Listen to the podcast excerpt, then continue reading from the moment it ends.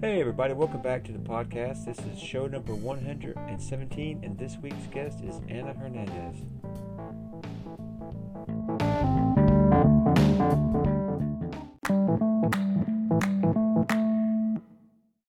Hey everybody, welcome back to the podcast. This is show number 117. Right, Andrew? Apparently so. If I say so, then that's, yeah, okay, 117. How you doing? I'm doing very well, but if I don't know if you or our guest is just moving microphones around, just try and keep that still, and then we'll be good. Okay. Sorry to tell you off just as soon as you introduce me. I'm used to it, Andrew. So I know. Common thing. I've got to keep you in order, haven't I? Yeah. So cool. So do you want to just go ahead and let's start talking to our guest, Ana? Absolutely, yeah. Okay. Well, this week we have Ana Hernandez. I said your name wrong, and I'm sorry. And she has got a lot going on. Ceramics. Just finished up a degree in art, right? Yeah, I just finished my associate degree in culinary arts also this spring. So I do a little bit of everything.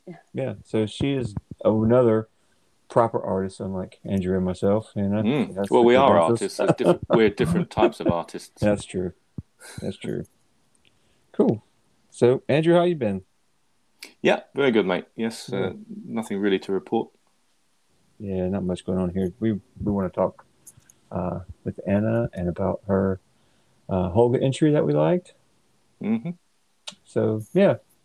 Why don't you start, Ana, by telling us a bit of your biography and a bit about yourself.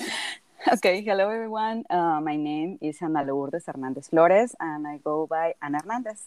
I am a multidisciplinary artist that enjoys pinhole photography. I am Mexican, and I currently live in Reynosa, Tamaulipas. It's a city on the border of Mexico and the U.S., and I work with a little bit of everything, including pinhole photography, solarigraphy, cyanotype, lumen prints, chlorophyll prints, and of course, everything related with art, ceramics, painting, drawing, photography, and more, anything. Have you always had an artistic, since you were a little girl, was it an artistic bent? Yeah, always. I always was like the girl was like all into like taking drawing classes or painting classes, and well, I am from a part of Mexico. It's in the south of Mexico, the southern part that is like they have like a lot of classes and everything. And I mean, Mexico is like a art itself. I mean, like you are surrounded by art. You grow up like seeing murals and. I mean, it's hard not to get into art if you are Mexican. Just neighborhood-wise, everyone's doing stuff, right? I mean, it's kind of just ingrained in your culture, maybe more. Yeah, I mean, like it's part somehow if you are into music or you are like doing something like related with art. Always, like I mean, even if you are not like a professional artist, I mean, yeah, right. Why do you think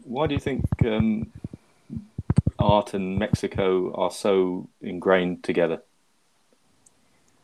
Well, I think that I don't know. I mean, I believe that we are so proud of our culture. I mean, we have so many things to be grateful. I mean, we have like the pyramids. We have like a lot of. Monuments and things that are like very ancient and is part of our history, and I mean that makes us proud. I mean, we have like every region has their own music, their own proper clothes and food and everything. We are declared by the UNESCO the like humanity heritage, about everything, like food, music. I mean, we are just like a big museum.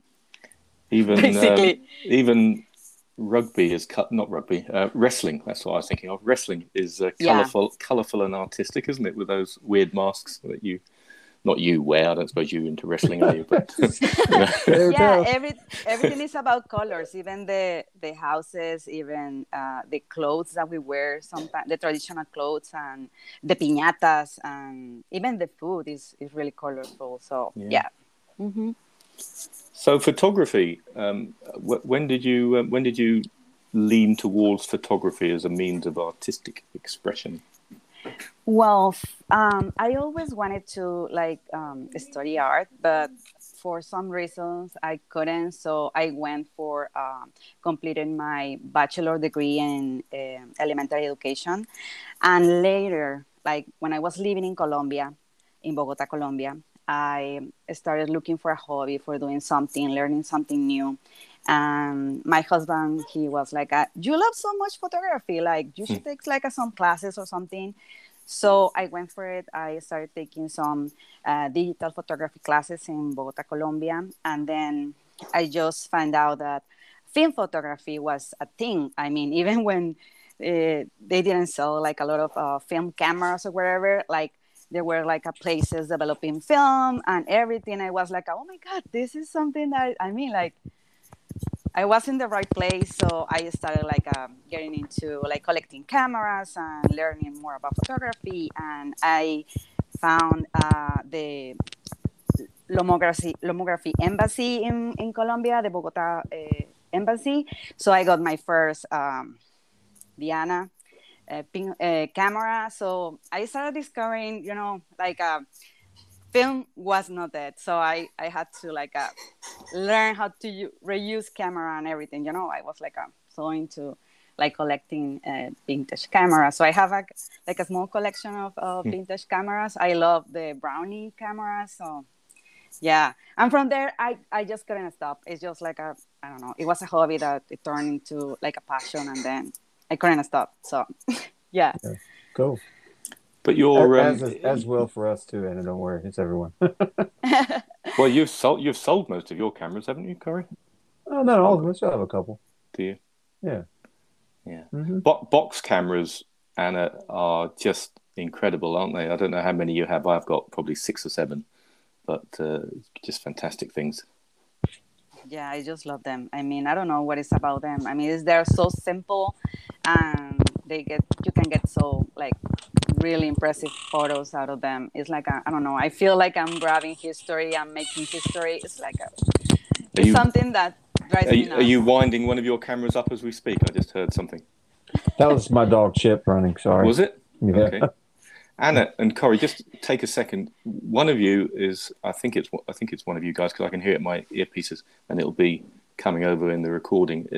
There's a lot of movement of the microphone. Maybe it's hitting some clothing or something. Might have been me. I had to stand up and mess with my door for the dog. Yeah, well, I can hear it now. So okay, yeah. I'm sitting back down now. Can you hear it still? No, okay. Sis. Okay, all right. So it's not me. It's not you, Anna. No, it's Corey. Okay. It's Corey's only done 117 shows. Okay. But did you start off? Did you start off with digital then, or did you have a film camera when you were younger? No. I mean, my first film camera, I got it. It was a Barbie camera. I collect some points out of the packages, and I send it, through mail. And then 4 months later, I got this 110 pin camera, and I used that camera. But it was around 1992, and 110 film stopped producing, or it was a stop. I don't know, later. I mean, it was hard to find 110 film, and it was expensive, so I just stopped. I mean, it's something that I like. I mean, I started the classical mom that wherever we go, if we were in the Grand Canyon, they had to stop and pause, and I had to make sure everything was fine. I mean. So that's why my husband, he was you have to take some kind of a class or something. So, yeah, I started with digital photography, and then I went all the way back to the beginning of photography, with pinhole photography. So that's cool. You did this project on your Instagram, Anna. You can click on a link. Anna's Instagram is Anna, A-N-A _ Hernandez, H-E-R-N ANDEZ_art. And there's this link on here which takes you to, well, I don't know where it takes you to, but it takes you to the exhibition that you took part in as part of your studies, I think it was, you and a number of artists. Yeah. And when you click enter, it's called a capstone exhibition. Tell us a little bit about that, because I think that was all digital, wasn't it? Yeah, that was all digital. I mean, that was my project for my, in order to graduate for my associate degree in visual arts. I'm really, apart from collecting cameras, I also, I started collecting Barbie dolls and, you know. Well, you had the camera, didn't you? You had the pink camera, the 110 camera. Yeah, I have that one. I still have that one. I mean, it's part of my collection. Yeah. And I have like a lot of, I love Barbies, and I have two daughters, and I tried to get them into love Barbies and everything, but they didn't really like pink or anything related with Barbies. So I end up like with a bunch of Barbies, and then finding out that I really wanted to collect Barbies. So I decided to make something for my final project with my dolls. So that's why I like a kind of making a reflection into how these dolls are basically like modern Venus figurines, and how it's like a way to like basically teach girls about how they should look, how they should behave, how they should, I mean. So it's basically the work that I did. It was a black and white work, and my main objective was to try to make these dolls look like women. Like it was photographing like real models. So yeah, and also some of them, in fact, many of them, photographed in the way that the male gaze would have them represented, I think. Mm-hmm. You know what I mean, Anna? You know, so they very much look like, you know, a man's idea of how to photograph a woman traditionally. Yes, like making look something that you will look in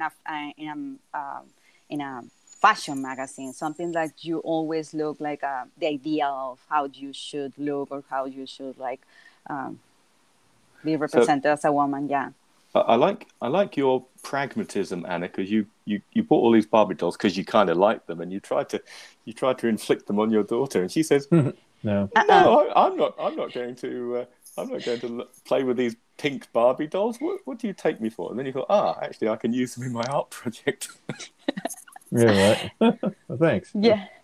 Yeah, it was funny. I mean, like, I always loved them because they were so, like, so perfect. I mean, you could buy the tiny clothes, like the house. You have, like, all the accessories, everything. But I think that I really fell in love with the art. I mean, because all those things were designed, and they were think, and they were created. And I think it was more about my love for how they were created. And I mean, it's fascinating. We still have our daughter is 23, 24 now, and she still has all her childhood toys stored around the house, Anna. And she was very much into, so what would have been about 15 years ago, 17 years ago, there was a phenomenon in the UK. I don't know how worldwide it was. They were Bratz dolls, B-R-A-T-Z. Oh, yeah. So big heads, you know. And she was obsessed with these Bratz dolls. We got mini Bratz dolls, we've got cars that they drive around in, houses for them. Goodness me, and they are so ugly. But you know, they kind of, she gravitated to those, but never really gravitated towards the pretty Barbie dolls. Really, it's interesting, isn't it? Yeah, it's interesting how. Sorry, interesting how the idea of what represents beauty has changed over the years. Because you look back at those paintings from, you know, Dutch paintings from 300 years ago, and all of the beauty was portrayed as women with lots of fleshy curves, and you know, not. And then in the 1960s we had Twiggy, and everyone had to have, you know, Jean Shrimpton figures, you know, with no curves at all. Yeah, and there is a lot of I mean, the beauty standards, they are changing, like along with how we as a human race we are growing. I mean, like there is different beauty standards depending on the region, on the country, on the area. I mean, even here in Mexico, in the north part of Mexico, women, they are taller, they are thinner, they are, the skin is whiter, and in contrast with women in the south part of Mexico, we are a little bit like a not so tall, like a little bit more chubby. The skin is a little bit darker. I mean, even we're in the same country, we have like a different beauty standards. And I mean, I really wanted to represent that because even now, for example, I don't know, it's not like photography related, but actually Barbie is like introducing new shapes of body, new like new. So that's something that is changing. So I really like that. So yeah, I wonder if it's changing. Because society is changing, or because it's seen as they've got to change or die. You know, is it a cold, calculated marketing thing, or do you think they're really changed from a cultural point of view? I don't suppose we know, really, do we? Yeah, I don't know. That's hard to tell. I mean, like because I mean, now women, we want to be represented like. In a different way, or we want to be seen. I mean, we come in a different shapes, in a different forms. Even when you are from some part, you are not. Sometimes you don't even fit like the beauty standards from the area. You are different because you just moved there. Your parents are from the different place, and you don't even are like perfect for that beauty standards. But I mean, I don't know exactly. If it's something that is going to be something good or something bad, just the time is going to tell.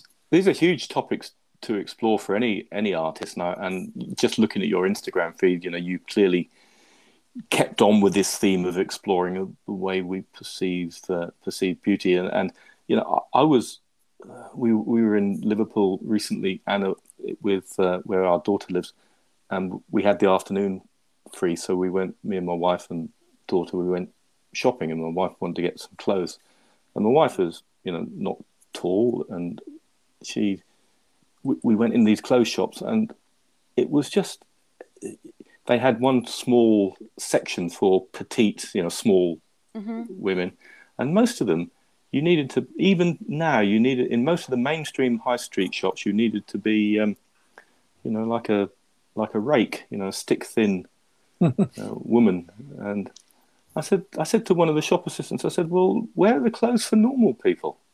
You know? And it's just, it's nuts, isn't it? It's crazy. Yeah, that's true. So anyway, it's really interesting topic. And of course, you have taken this idea, and I guess others, and just flicking down through your Instagram feed, Anna, I see solography images, again with dolls present and different figurines. I see ceramics, all kinds of stuff. I see your Holga pictures, which we'll come on to in a minute. I see masks, the use of masks, and I like the double exposures that you do a lot. Yeah, lots of use of double exposure, lots of experimental work with using chlorophyll. So that's using the leaves and just laying pictures, I guess, on top of leaves and things. But we can talk about those. Wow, you are properly a multi-century artist. No, what did you describe yourself as? A multidisciplinary artist. Multidisciplinary artist. That's it. Yeah, yeah, sorry. I do believe everything. Yeah, I'm like, I always wanted to like learn. This is something new for me. Since I started like learning about pinhole photography, it just opened like a new door of possibilities. I mean, like I started like doing pinhole photography, and then I just started like learning other techniques and just started to combining them. So what took you down the lensless or pinhole photography path, Anna? I mean, I started like, I found out about pinhole photography because when I was living in Colombia, one of my professors, he was really into pinhole photography and some alternative photographic processes. He basically, I never had the opportunity to take a class with him, but I had the opportunity to interview him, and then he explained about all the process, and I was so into that. So I started looking for information regarding in Spanish it's called Estenopeca. And I couldn't find really like a lot of information regarding pinhole photography in Spanish. So I started looking for pinhole photography online. So I came across with Justin Kinnell. I came across with pinhole photography World Day and everything. And it was a lot of information regarding like formulas and things to create cameras and everything. So I started like exploring and like learning by myself about the process and everything, creating cameras, you know, out of the oatmeal containers and trying to figure it out how to do it, because they say it was so simple. The e-how say like I just use a needle pinch and you have like a pinhole and that's it, take a picture. It's very simple. But I was having like a lot of trouble, like getting like the right exposure, like the right, I don't know. It was like it was a totally mess. And then I moved from Colombia to the border. I was living in McAllen, Texas, and there I started like thinking about, for sure, there should be like somebody in Mexico like working with pinhole photography. There is no way. In Mexico, there's no like pinhole photographers. So basically, I run into this organization called Oaxaca Tenopica. I don't know if you know about them. Oaxaca is located in the southern Mexican Pacific area. And the creators of this organization are Maria Luisa Santos and Citlali González. Oh, yeah. And they have been running like this festival for almost 13 years, celebrating pinhole photography. So I couldn't stop. I started like following them, and they started like noticing that they were like sharing like a lot of artists and other people that were working with pinhole photography in Mexico, like Estenopus, Chicale Pinjolero, Festival Estenopeco Tlaxcala, Estenopeca Durango. I mean, there were like a lot of people into pinhole photography. I was like so happy and so impressed. And it was there when I learned about the most iconic pinhole photographer in Mexico, that is Carlos Jurado. I don't know if you know about him, but he wrote a book titled The Art of Capturing Images and the Unicorn. And basically he, in this book, he explained his relationship with the camera obscura and the art of capturing images. He explains how finding the perfect unicorn horn is going to help you to create the perfect pinhole camera. So yeah, I mean, look, I can share with you. They have the book is online. It's in English if you want to read it. How do you spell his surname? So it's Carlos Jurado. How do you spell his surname? Carlos Jurado is C-A-L. Yeah. No, give me a second. I'm saying it wrong. It's I can share it with you. It's C-A-R-L-O-S J-U-R-A-D-O. Carlos Jurado. I think I follow him on Instagram. It's either him or it's the Oaxaca. Oaxaca Tenopica. I follow them. Yeah, they send me invites for the last couple of years. They've actually sent me information about. You should participate. I mean, they have like a huge moment. I mean, there's a lot of people participating. They have this exhibition like every year, and the online exhibition, and they have so many activities. And I mean, like, and then. After I found out about this, and I read the book, and I started like learning about the formulas and how to properly use them and everything, I took some workshops with Maria Luisa and Citlali González, and from there I couldn't stop. I started taking some workshops with people from Argentina, and right now, I'm taking the third level of a clinic of the pinhole artwork with Laboratorio de Fotografía, that is under Maria Soledad Mendoza and Daniel Tubio. They are running that program. I'm basically learning how to develop because now I know how to a camera works and now I need to work my. It sounds like you're really well blessed in Mexico for, you know, really creative and engaging pinhole scene and, you know, classes, workshops. It seems very well organized. Yeah, yeah. I'm really happy because, I mean, I don't know if this is a phenomenon in Latin America or it's just, I don't know, or it's Mexico, Latin America, or it's all around the world. But people is always like willing to share their knowledge. They are always willing to spread the pinhole movement. And I don't know, there is always people like spreading and making exhibitions happen and promoting artists. And I don't know, it's... Yeah, huge. That's pretty cool. Quite a few of our guests regularly exhibit in various pinhole exhibitions in Poland and through Eastern Europe and places like that. I don't know if anyone's exhibited in the ones in Latin America. Probably have, you know, and we've probably interviewed them, Corey, and I've just forgotten. Yeah. Oh gosh, I see that aspect. If you hadn't asked me, I could have told you. Yeah. Yeah, I'm hopeless when it comes. Well, 117 shows. I can't be expected to remember everything. Yeah, it's a lot. So, Anna, are you? What excites you more? Is it a pinhole camera made by Holga or by Ilford? Because I see you've got the box camera thing, or a camera made from a biscuit. Or a biscuit. I mean, all of them, they have a special place in my heart. I mean, like, I'm obsessed with cameras, so I can't help myself. I mean, I love the cameras that I made, for example, out of a biscuit. I mean, out of terracotta. It's a different process, but I also love my Holga cameras or my camera obscura from Ilford.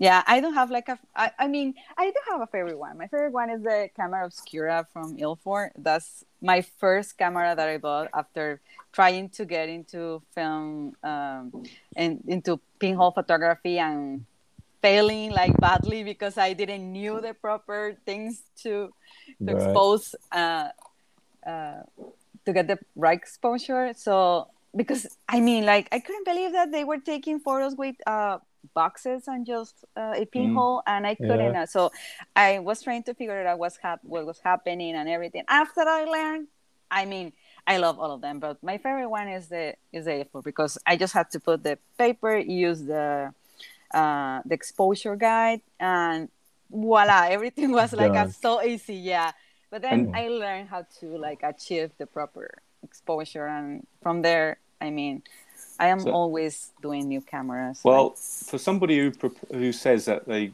struggled with working out exposure, your biscuit pinhole camera, I was looking at it, the one wrapped up in black tape, in gaffer tape, with a holes in it. You've got, I think, the photograph taken with it next to it with all those faces. Yeah, that's pretty cool. Is that right? Yeah. Well, actually, that's a camera made out of a cracker. Is I know, but tell us about that, because we've had. He calls everything crackers, so you have to know that. When I shared, I've promoted you coming on the show in the Lensless Podcast Facebook group, and you've seen the posts I've made, and I shared the picture of the cracker biscuit wrapped in gaffer tape, and. Well, I mean, I know such things. I know people make pinhole cameras out of cream crackers and various other biscuits, but I'm not sure I've ever seen such a good result as the one you share. So this is on Anna's Instagram feed, a little way down, not too far. And if you look to the right, you'll see this photograph of, again, dolls or masks or a myriad of almost like a fly's eyeball, you know, like a kaleidoscope almost. And honey graham crackers, that's a bit I can work out. That's what it says in English. I wrote some of it's in Spanish. So tell us what inspired you to make a cracker biscuit, and tell us all your secrets, because Julianne Piper, who asked about it, said, I'm going to make a camera, I think she said, for my daughter, or we want to make them for my daughter, and so I'll be super excited to hear Anna's experience with the cream cracker biscuit camera. Okay. Okay. Well, basically, this camera was born from a challenge. A challenge that I was born during one of my workshops. I'm taking currently a workshop with Daniel and Sol. And they are from Argentina. And well, during one of the sessions, they show us the work of Paolo Gioli. He was the first one to make a cracker Estenopeca. So that was in 1980. So basically, we joke about the idea of making a cracker pinhole camera challenge. And it was nothing more than just an idea. And that's it.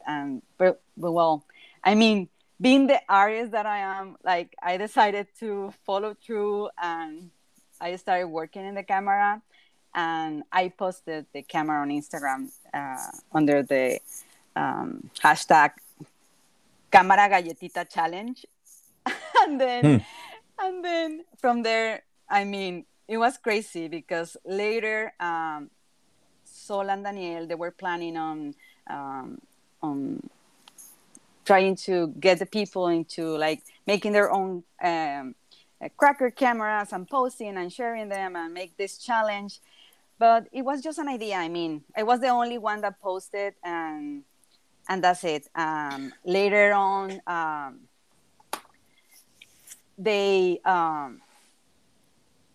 unfortunately Gioli passed away in January 28 this year. And so the challenge became a tribute in his memory. That's cool. Yeah, yeah.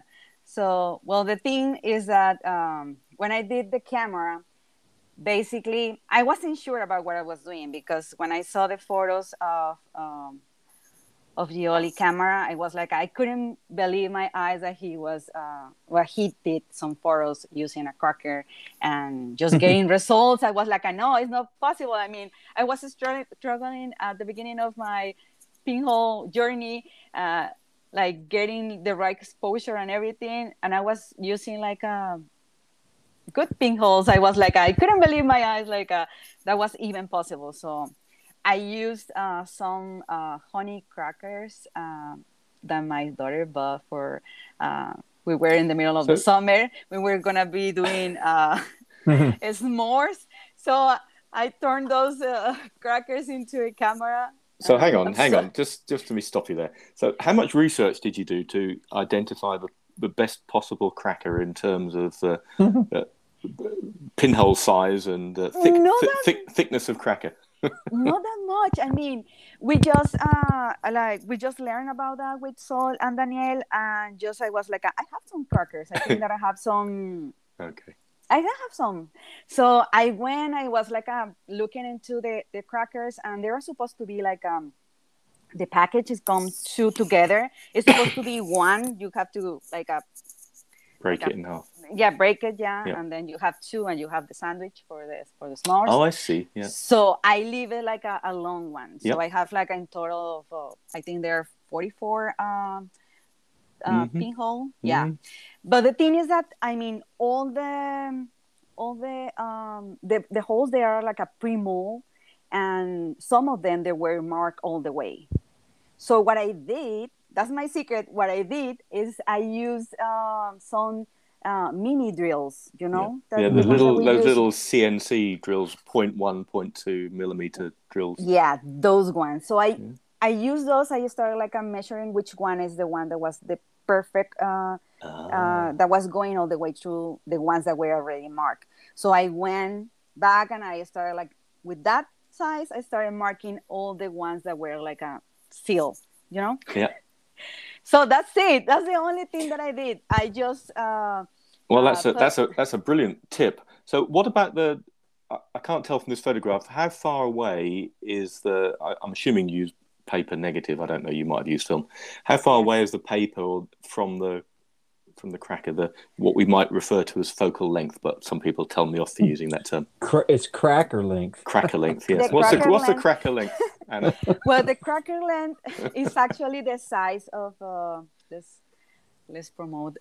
It's a iPhone box. Oh, there we go. So you've used iPhone box. Wow. An iPhone box. So I have to like I measure the focal distance, and then I find out more or less according to the to the pinhole diameter how much distance that I need. It'll be about 0.2. So I have to like 0.2 will be fine. So I started like a. Like increasing the height of the box or the distance in order to get more or less the one it should be like the ideal for the size of the pinhole, and well, from there is that why it's just all like duct tape and. And so the photograph, Anna, to the right of your camera, which has got the doll's head, multiple pictures of the doll's head, and then something else, maybe mirror or something there. Yes, miniature mirror. Yeah. So was that one subject, the doll and the mirror, and just photographed by the multiple pinholes? Yeah, that's is something that happened. Like I don't know, maybe I'm just being naive. Anyway, the thing is that I think because it was too close to the because it's a doll. I mean, I have to take the picture. It was like a 20 centimeters. Far away from the subject, the camera situated, and something happened that half of the camera captured one side of the scenario, and then the other half captured like the other half, like in a weird sense. I don't know what happened. I can't explain. I don't know, because I took some photo of like some self portraits and like more reasonable distance and. Everything is like a perfect. I mean, like the same subject all around, and just with the dolls because they were so close to the camera, something weird happened, and I love that. Mm-hmm. That works out the best when you don't know. Yeah, half of the photo is one part of the scenario, and the other half is the doll or whatever. So, Anna, putting the fun side of the pinhole camera to one side.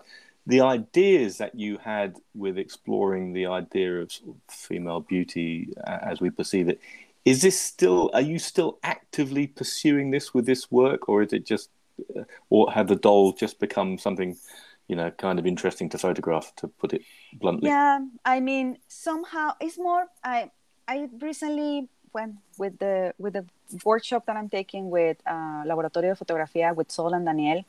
I just came across with the idea of basically I'm photographing me playing with the dolls. I mean, at first I was like trying to get in more into like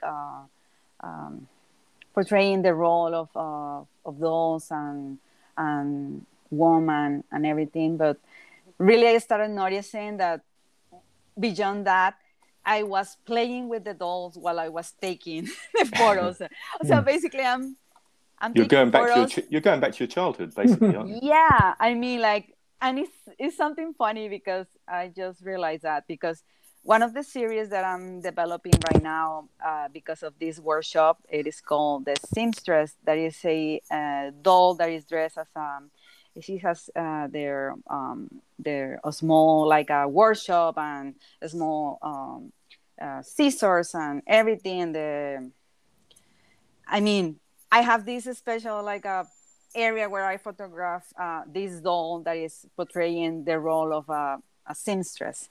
So I think those photos they're like after the ones from the cracker. There's one here with. Three, like a triptych with a doll on the right, and then is she operating a sewing machine? She is, so this must be part of it.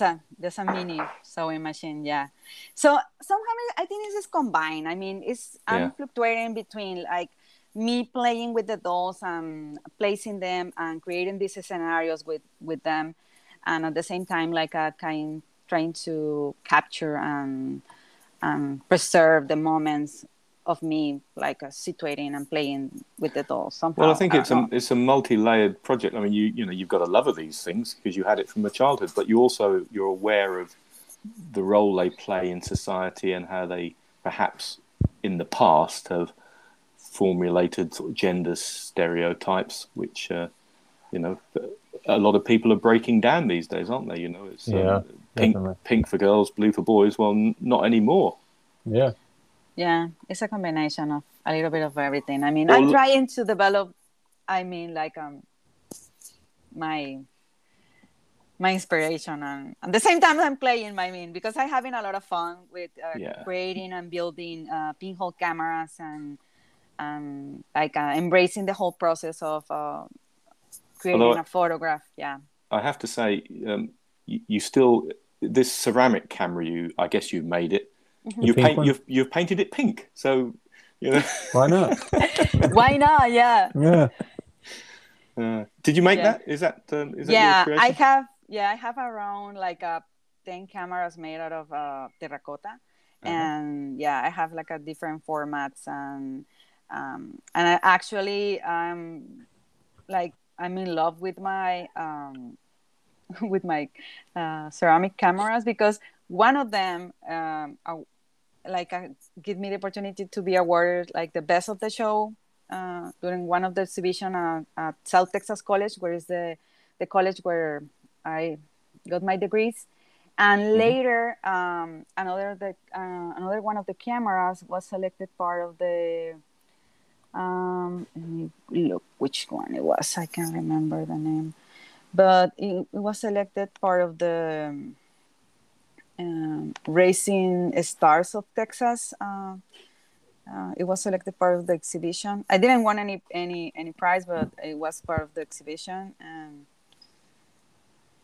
It's wonderful. It's wonderful to get your work seen by others, isn't it? You know, it's all very well posting to Instagram and getting lots of hearts, but you can't really beat having your work on a wall somewhere and getting people's reactions. Yeah. Yeah, one of my favorites is the camera that is called Dreams. It's like it has like a flower. It's like a box, and actually some of the photos that I submitted for that it was some photos of my dolls. So I mean, like basically, I'm basically photographing my dolls with all the cameras that I have. So yeah, that's me. The work that I'm also drawn to is your chlorophyll portraits, again with dolls and flowers and leaves and so. Tell us a little bit about the ideas and the mechanics behind that work. Well, some of the photos that I use for the chlorophyll prints are actually some of the photos that I took like with my phone, with my iPhone. Other photos are photos that I scan. There are like pinhole photographies, and I scan them and then I print some. I don't remember the name. There's like this thin film, transparent. Oh my gosh! Yeah. Transparency film or that one. I print them on transparency, and then I have. I mean, we are in close to South Texas. And South Texas is well known for all the citrus trees. We have oranges, lemon, whatever you want. So here in the north of Mexico, we have the same thing. I mean, basically, we're just divided by the border, but it's the same thing. So in my garden, I have like a lemon trees, like an orange, like tangerine, and I use those leaves to create those chlorophyll prints. Yeah, it takes like about 5 hours, like with the sun we have here in Texas, well, in South Texas and North Mexico. Just for hours, and you have like a beautiful chlorophyll print. And does it stay permanent, or do you have to keep it? Are you fixing it or no? You have to fix it, but anyway, I mean, it just fades with time. Even when you fix the leaf, if eventually it fades away, you have to because it's basically.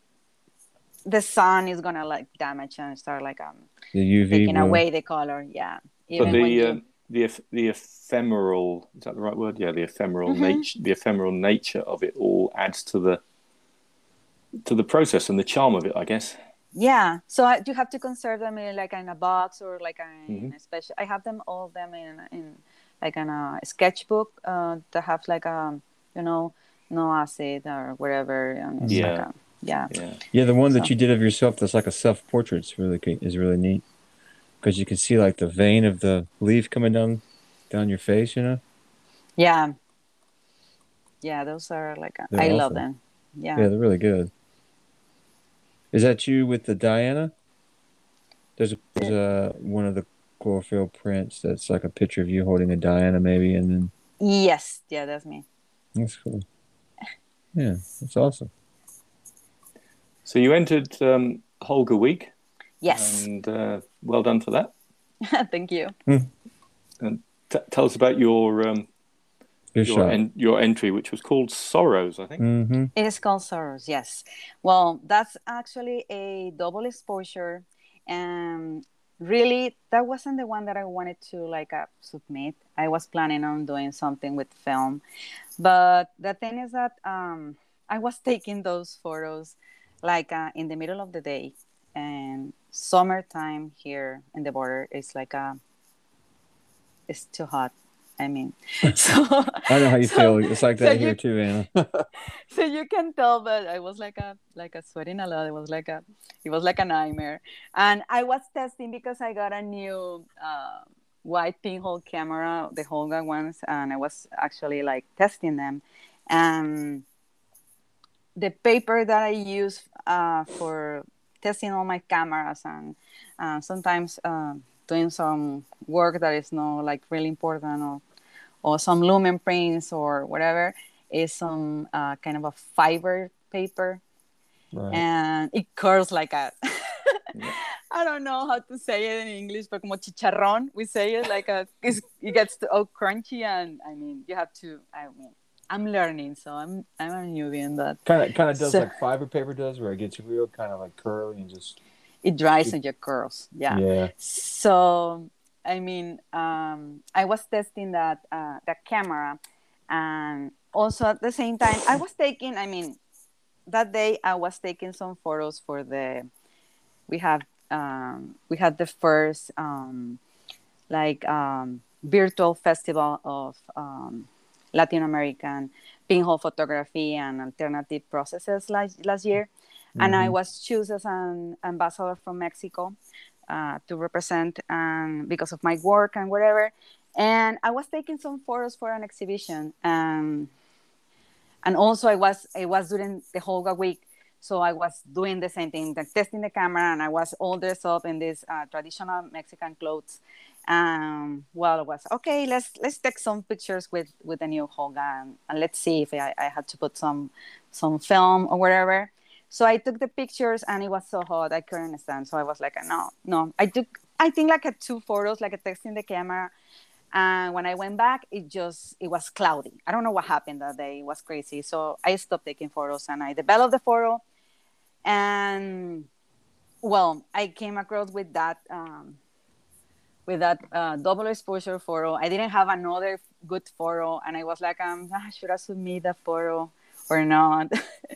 So I end up it was something on the picture that I really like. So I went for it, and I'm glad that you saw the same thing that I see on that picture. I don't know what it was, but is it a person or a doll That's actually it's a self portrait. That's me. Is it? Yeah. Oh, right. Yeah. Okay. That's me. Right. That's me. Yeah. Okay. And because it was close to Holga Week is October, they start selling costumes and everything related to Halloween or whatever. Yeah, I got this mask. They're only something that is sold in the United States. Because in Mexico we don't actually use it's not accustomed to wear those kind of skull. Do you have masks. Is it like the Day of the Dead things as well? Is that another? Yeah. It is more common that we paint our faces instead of using masks.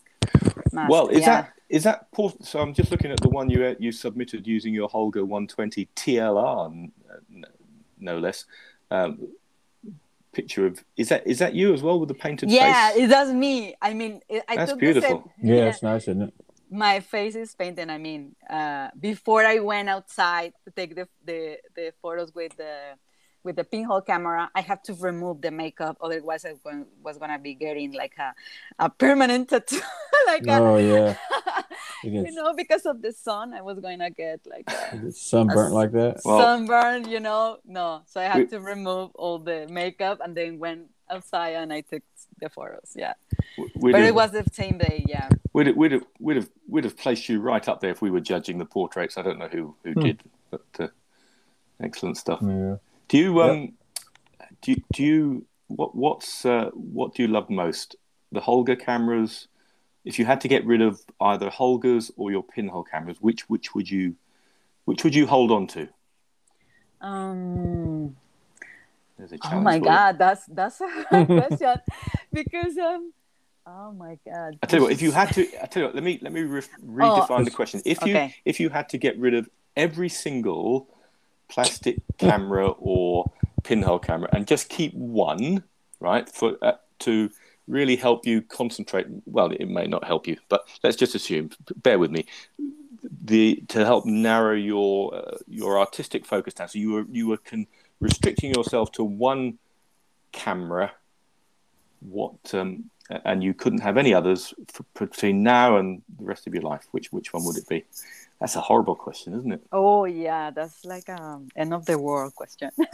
Yeah, definitely. I think it will be the plastic camera, the white pinhole. Really? Holga. Yeah. I love that camera. I mean, I have two of them. I mean, I just got a second one like last year. Yeah. And yeah, I just love that camera. They get them while they're still relatively cheap, because they did. A few years ago, they did get really expensive, didn't they? And and then suddenly they're cheaper again. Yeah, I got lucky because I got that one like for $30, $40 or something like that. That's not bad. Yeah, it was good. I mean, it was secondhand, so I wasn't like sure it was like working properly or whatever they say. Yeah. It was like almost like new. So I was testing that camera. So the photo that I submit is actually like a test photo that I was doing for the camera. It was like So I was happy with the result. I mean, it wasn't like a very good picture with a lot of contrast or whatever, because it was an expired paper. I mean, that's a good point, because so many pictures on Instagram, on Flickr, anyway, if you post one which has got muted tones, you know, with no real hard blacks or whites, that doesn't kind of leap out at you and hit you between the eyes, doesn't normally get a lot of attention, does it? Yeah. I mean, I love black and white photos with a lot of contrast. So I wasn't really happy with that photo, but I really like it, the way it came out. I mean, it's a self-portrait, and I was holding the camera. Mm-hmm. Mm-hmm. So that's why my arms are like that, are like open. I've done some portraits with handheld portraits with pinhole cameras. It's not easy, so you've done really well, particularly with the Holga. Yeah. It was fun. I mean, I really love it. Are you going to use it mostly on 6x12 that image, or was it 6x9? I think it was 6x12. Yeah. Yeah. It was without the mask, I think. So, yeah. I have to get mine out and use it a bit more. I haven't really used it a lot. I had two, and I gave one away to. Oh, really? Our friend Neil Piper. Well, it's good to give things away, isn't it? I give things away, you know. Yeah. Share the love. Share their love, yeah. I have sorry, carry on.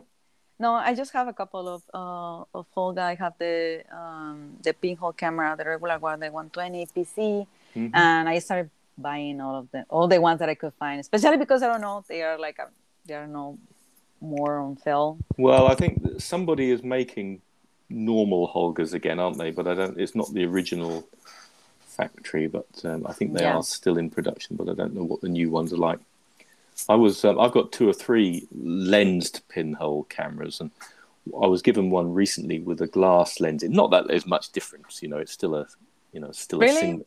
Yeah, no, it's not. Don't think if you've got a Holga with a glass lens in, it's somehow going to be better, because it really is. It is better, actually. It's not. It's not. No, don't tell me that, because I'm trying get one at good price. No, it's not. No, it's still a single element glass camera. It's not. Don't believe the hype. Honestly, I've got super sharp pictures taken with a plastic lens, and I've got super sharp pictures taken with a glass. I don't think it makes much difference. Sorry, Cody. I think the only difference I think is you're right about the sharpness. I agree, Andrew. But sometimes the glass will just kind of render it different. I don't know. It's hard to explain. But don't you find they all do that though?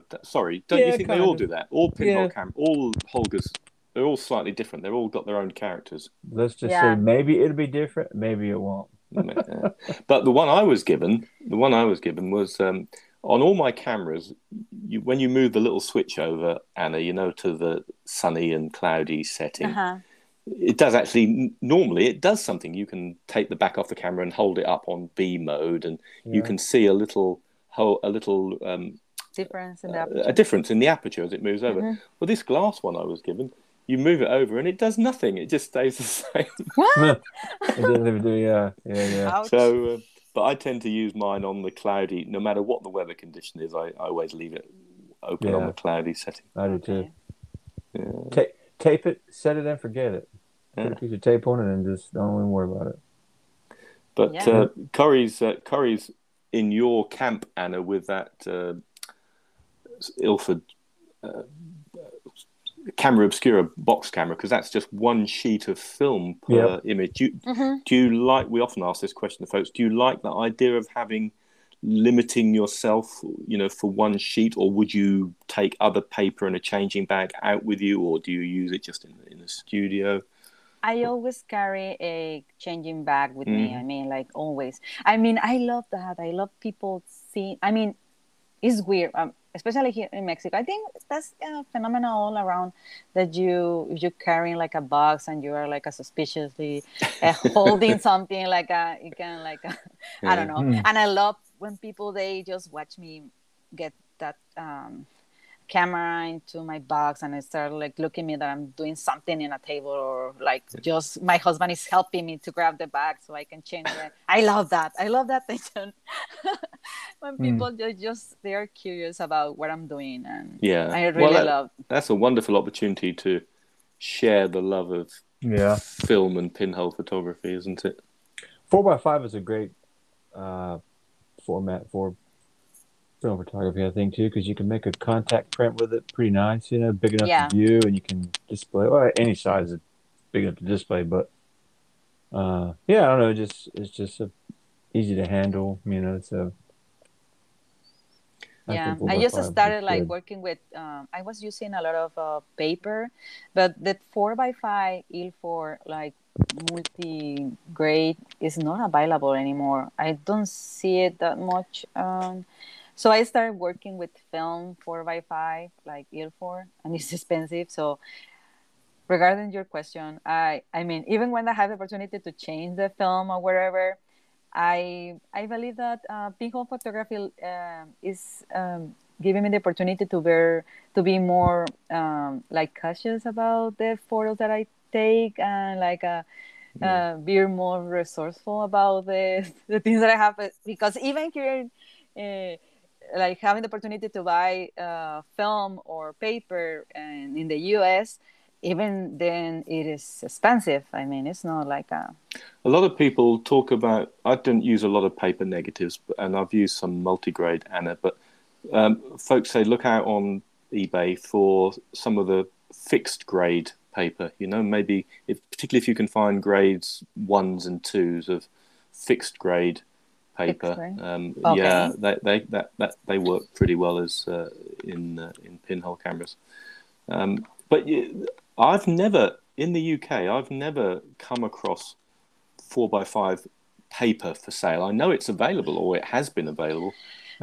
But you've got you have a dark room, Anna, I think, from a photograph I saw. The dark room is my bathroom. Yeah, well, that's okay. You can cut paper down, though, can't you? Of course, you just cut it down. I usually get the 8x10, and then I cut and forth. So that way I can. Yeah. So I had to be resourceful, because sometimes that is not available, or it's too expensive. So yeah. Save all your little drops, because you can fill little film canisters with paper and make little cameras with those. You can whatever you can. Well, you've made things with like Anthony. He does. Yeah, and you have as well, haven't you, Anna, with little cameras made of tins and mint tins. Yeah. Yeah. I used like a, I think that the beginning of the pandemic, I started like experimenting with X-ray film. Yeah, I was going to ask you about that. Yeah. Yeah. One of my professors from Argentina, he's all into like experimenting. I mean, in Argentina, it's really hard to get photographic paper or film. Is very expensive, and they don't have that many, so they started using X-ray film. Yep. And yeah, and I didn't get into like experimenting a lot or whatever, but one of my professors, Diego Cuneo, I can share with you his Instagram. All the photos that he posts are made with X-ray film, and it's amazing. There's a lot of folks in the Facebook group, Anna, who use X-ray film. Corey and I both use it as well. Yeah. I use it in my Walker Titan, you know, the 4x5 camera. And great results, the double-sided stuff. But you can, I've got some single-sided X-ray film, which I've not played with yet. Apparently, because I had a friend of mine was a retired radiographer, you know, in a hospital. Mm-hmm. And he says the best, if you can get it, the best material, the best X-ray material to use is the stuff they use for mammography, you know, for breast X-rays. And that was, I think that was a single-sided one, but the mammography X-ray film, if you can find it, is some of the best stuff to use. I mean, personally, I think Corey as well, we tend to use the double-sided Fuji X-ray film and cheap stuff. But you can... Yeah, that's the one that I have, yeah. And if you're careful with it and develop it slowly, you know, in a diluted developer, you can tame the contrast. And, I've made some great prints and... You can handle it under a safe light as well, so you can develop it by inspection, so that's kind of nice. Yeah. So have you started to use it, or are you thinking about using it? Or... No, I use it like because I was taking some classes, you know, because as I said before, I was taking some workshop with some professors in Argentina from this place called Cooperativa de la Imagen, Mario Rodriguez and Mario Lazo Toledo, and also Diego Cuneo. They were the professors, and they explained us how to use it and whatever. And I started working. The first that I could find were the tiny small ones that they use for the dental. Yeah. So I had like this Altoids camera that I made, like a tiny one. It was like a perfect. It was born for that one. So I took some pictures, like very interesting pictures with that. But I stopped because I mean, it was like really expensive, and they didn't have that many. They usually, sometimes they were like, okay, we have some that is expired. We can give it to you like cheaper or whatever. But even then, it was like I needed more. So I mean, the stuff I bought I bought it from the USA, and it was on eBay. You know, 8x10 sheets of 100. Yeah. Which $35, $40, and then I pay a similar amount to get it shipped to the UK, but it's still cheap, you know. So I bought one box of those, the one with 8x10, the Fuji one, and then I mean, because I was studying, I was like a Finnish, and I was like a full time student, like crossing the bridge every day. That was a chaos in my life. That's why it's like my Instagram is not very active. But I have been doing a lot of work and doing a lot of things, but I haven't had time to post and put, and you know that takes time. Yeah. And a lot of... It does. Yeah. But... What I'd love you to do though is share some of the, you know, the people you've spoken about, some of your professors and the stuff, the work they've done. Yeah. So share some stuff into the Lensless Podcast Facebook group, Anna. Yeah, you know, because I haven't been able to make any notes because. The show would last 2 hours if I had to write everything down. No problem. Some of the things we've talked about and the people you've mentioned, you know, and share widely, because I'm sure they'll be of immense interest to people listening to this show. Yep. Well, yeah. So yeah, at the end, there is no secret with the cracker camera. So just choose the one that you like and try your best. I think I've got that book, which is almost like a textbook, Anna, by Eric Renner, you know, on pinhole photography. It's in about edition 4 or 5 now. I've got 3 or 4. And he sort of documents the history of camera obscura right through to some of the ground-breaking pinhole artists in the 60s and 70s. And I'm sure the cracker photograph is mentioned in there from the 1970s, you know. And I don't know if it's the same person that you mentioned, you know, who did a lot of that work. Yeah, maybe. I mean, sometimes you think that you are inventing or coming across with something that is, you know, and somebody already did it. So yeah, sometimes it's just like a different approach. Yeah, and that's why when people say, "Oh, it's a bit of a cliche, that photograph." Well, you know, nothing. I don't think there's anything new, is there? Really, not really. You know, maybe something about the perfect unicorn, maybe. But So very, very quickly before we wrap up, just tell us a little about your silography, because is that a recent rabbit hole you've leapt down, Anna? The silography. Well, the solography, I started like I have some taking pictures right now, and I started like doing more like a double exposures, like taking pinhole photographies, developing, then washing and letting dry, and then putting into a solography camera and taking some solographies. So I'm like kind of combining. That's the thing that I'm doing right now. I mean, I'm just in the process of finding like the right. Well, wow. Okay, so there's this photograph. I don't know how recent it is. Fairly recent, I think, on your Instagram. And there's it's a doll. She's standing to one side, and then you've got to the right of her, and she's in front of a mirror. Then you've got some solography trails. Yes. Is that a combined? Yeah, image? Is that combined? Yeah, it's a combined image. Yeah. Wow. That was the one of the first ones that I did, along with the one with the wooden figurines that you use for drawing and art. Yeah. The posable ones. Those are the first that I did, and later I started like working more on that. And I posted some. The most recent that I post, there are like some of them are a combination of oh my gosh, I can't remember the name. I put some print some kind of a lumen print photo. Yeah. Mm-hmm. At the same time with the solography inside the camera, so that way I get because you can see that the image is more like a more sharp or whatever. The one that is like in the middle, the last that I post with the doll. Yes. It's like Well, wow. All I can say is your. I don't know what it's like to be inside your head, but it must be. It must be amazing.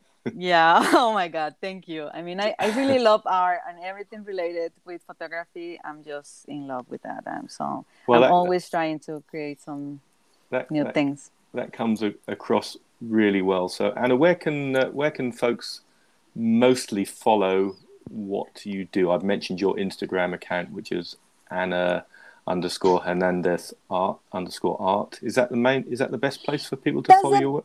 Yeah, that's the best place. I mean, I also have a Facebook account, but I don't usually post like so many things there. I mean, I'm more into I created this past pinhole day a special Instagram just for my pinhole photography, because as you mentioned, I have a little bit of everything. So I really wanted to keep the Ana Hernandez Art Instagram as my page with all my artwork, everything combined. And I just created a new account where I'm going to be posting everything related with just pinhole photography. That is one of my main things that I'm working is. How do we find that? That's going to be hard, but I can share later. Yes. It's in Spanish. Okay, it's Estenopeca La Mexicana. So it's really long to spell. Okay. It's basically pinhole La Mexicana. Yeah. It's actually in my in my profile, like from Ana Hernandez, there's... Oh, like no, I've clicked on it now. There's a picture, there's one photograph on there of us. Yeah, I just, I mean, as I say... What is it? Is that a ceramic or wooden? Yeah, that's the first pinhole camera that I made out of... That's beautiful. The one that was awarded like best of the show. That's beautiful. Yeah. Wow. Yep. Yeah, you're a very multi-talented, wonderful, wonderful artist, and it's been a real pleasure to have you on the show. Please share. I know you don't do Facebook much, but just jump into the Facebook group a bit more and share some of these photographs and links. That would be wonderful, Ana, if you wouldn't mind. Awesome. Of course I will. Thank you. Yeah. I really appreciate it. Thanks for coming. Yeah. Thank you for the invitation. I'm really happy to be here. Ana, thank you so much. That's brilliant. Thanks. Bye now, everybody. Bye. Okay, bye-bye. Okay. Yeah, sorry. It's okay. It's my fault for not hanging up. I'm going to finish recording now.